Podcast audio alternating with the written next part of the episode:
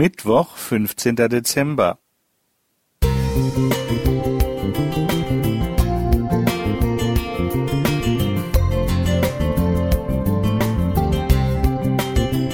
Ein kleiner Lichtblick für den Tag.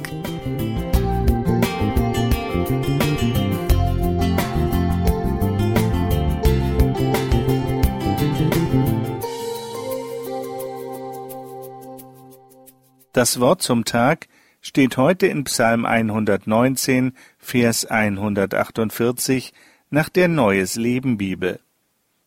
Nachts liege ich wach und denke über dein Wort nach. Die Bibel enthält etwa 738.800 Wörter, 1189 Kapitel und 31.171 Verse. Wenn man einen üblichen Bibelleseplan verwendet, wie er auch in diesem Andachtsbuch vorgeschlagen wird, kann man die Bibel innerhalb eines Jahres durchlesen. Pro Tag wären das etwa 2020 Wörter oder 3,3 Kapitel, die man in ungefähr zehn Minuten schaffen könnte. Manche rühmen sich damit, dass sie die Bibel schon mehrere Male durchgelesen hätten. Hier gibt es allerdings ein Problem. Wenn der Grundsatz Qualität geht vor Quantität auch auf das Bibellesen zutrifft, dann kann es nicht darum gehen, die Bibel in Rekordzeit durchzulesen.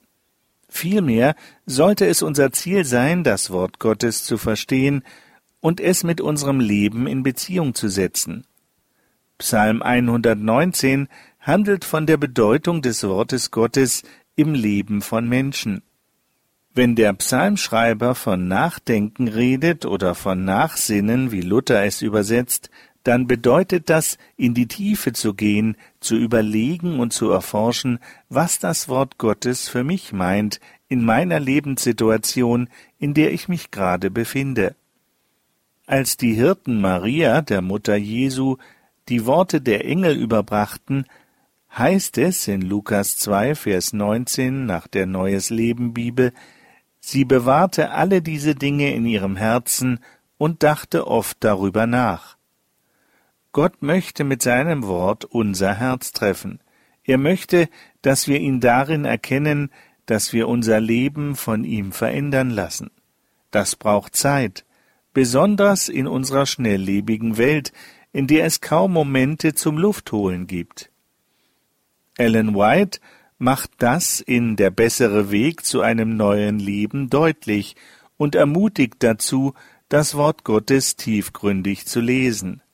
Sie schreibt Du kannst die Bibel von vorn bis hinten durchlesen, ohne etwas von ihrem kostbaren Inhalt zu begreifen.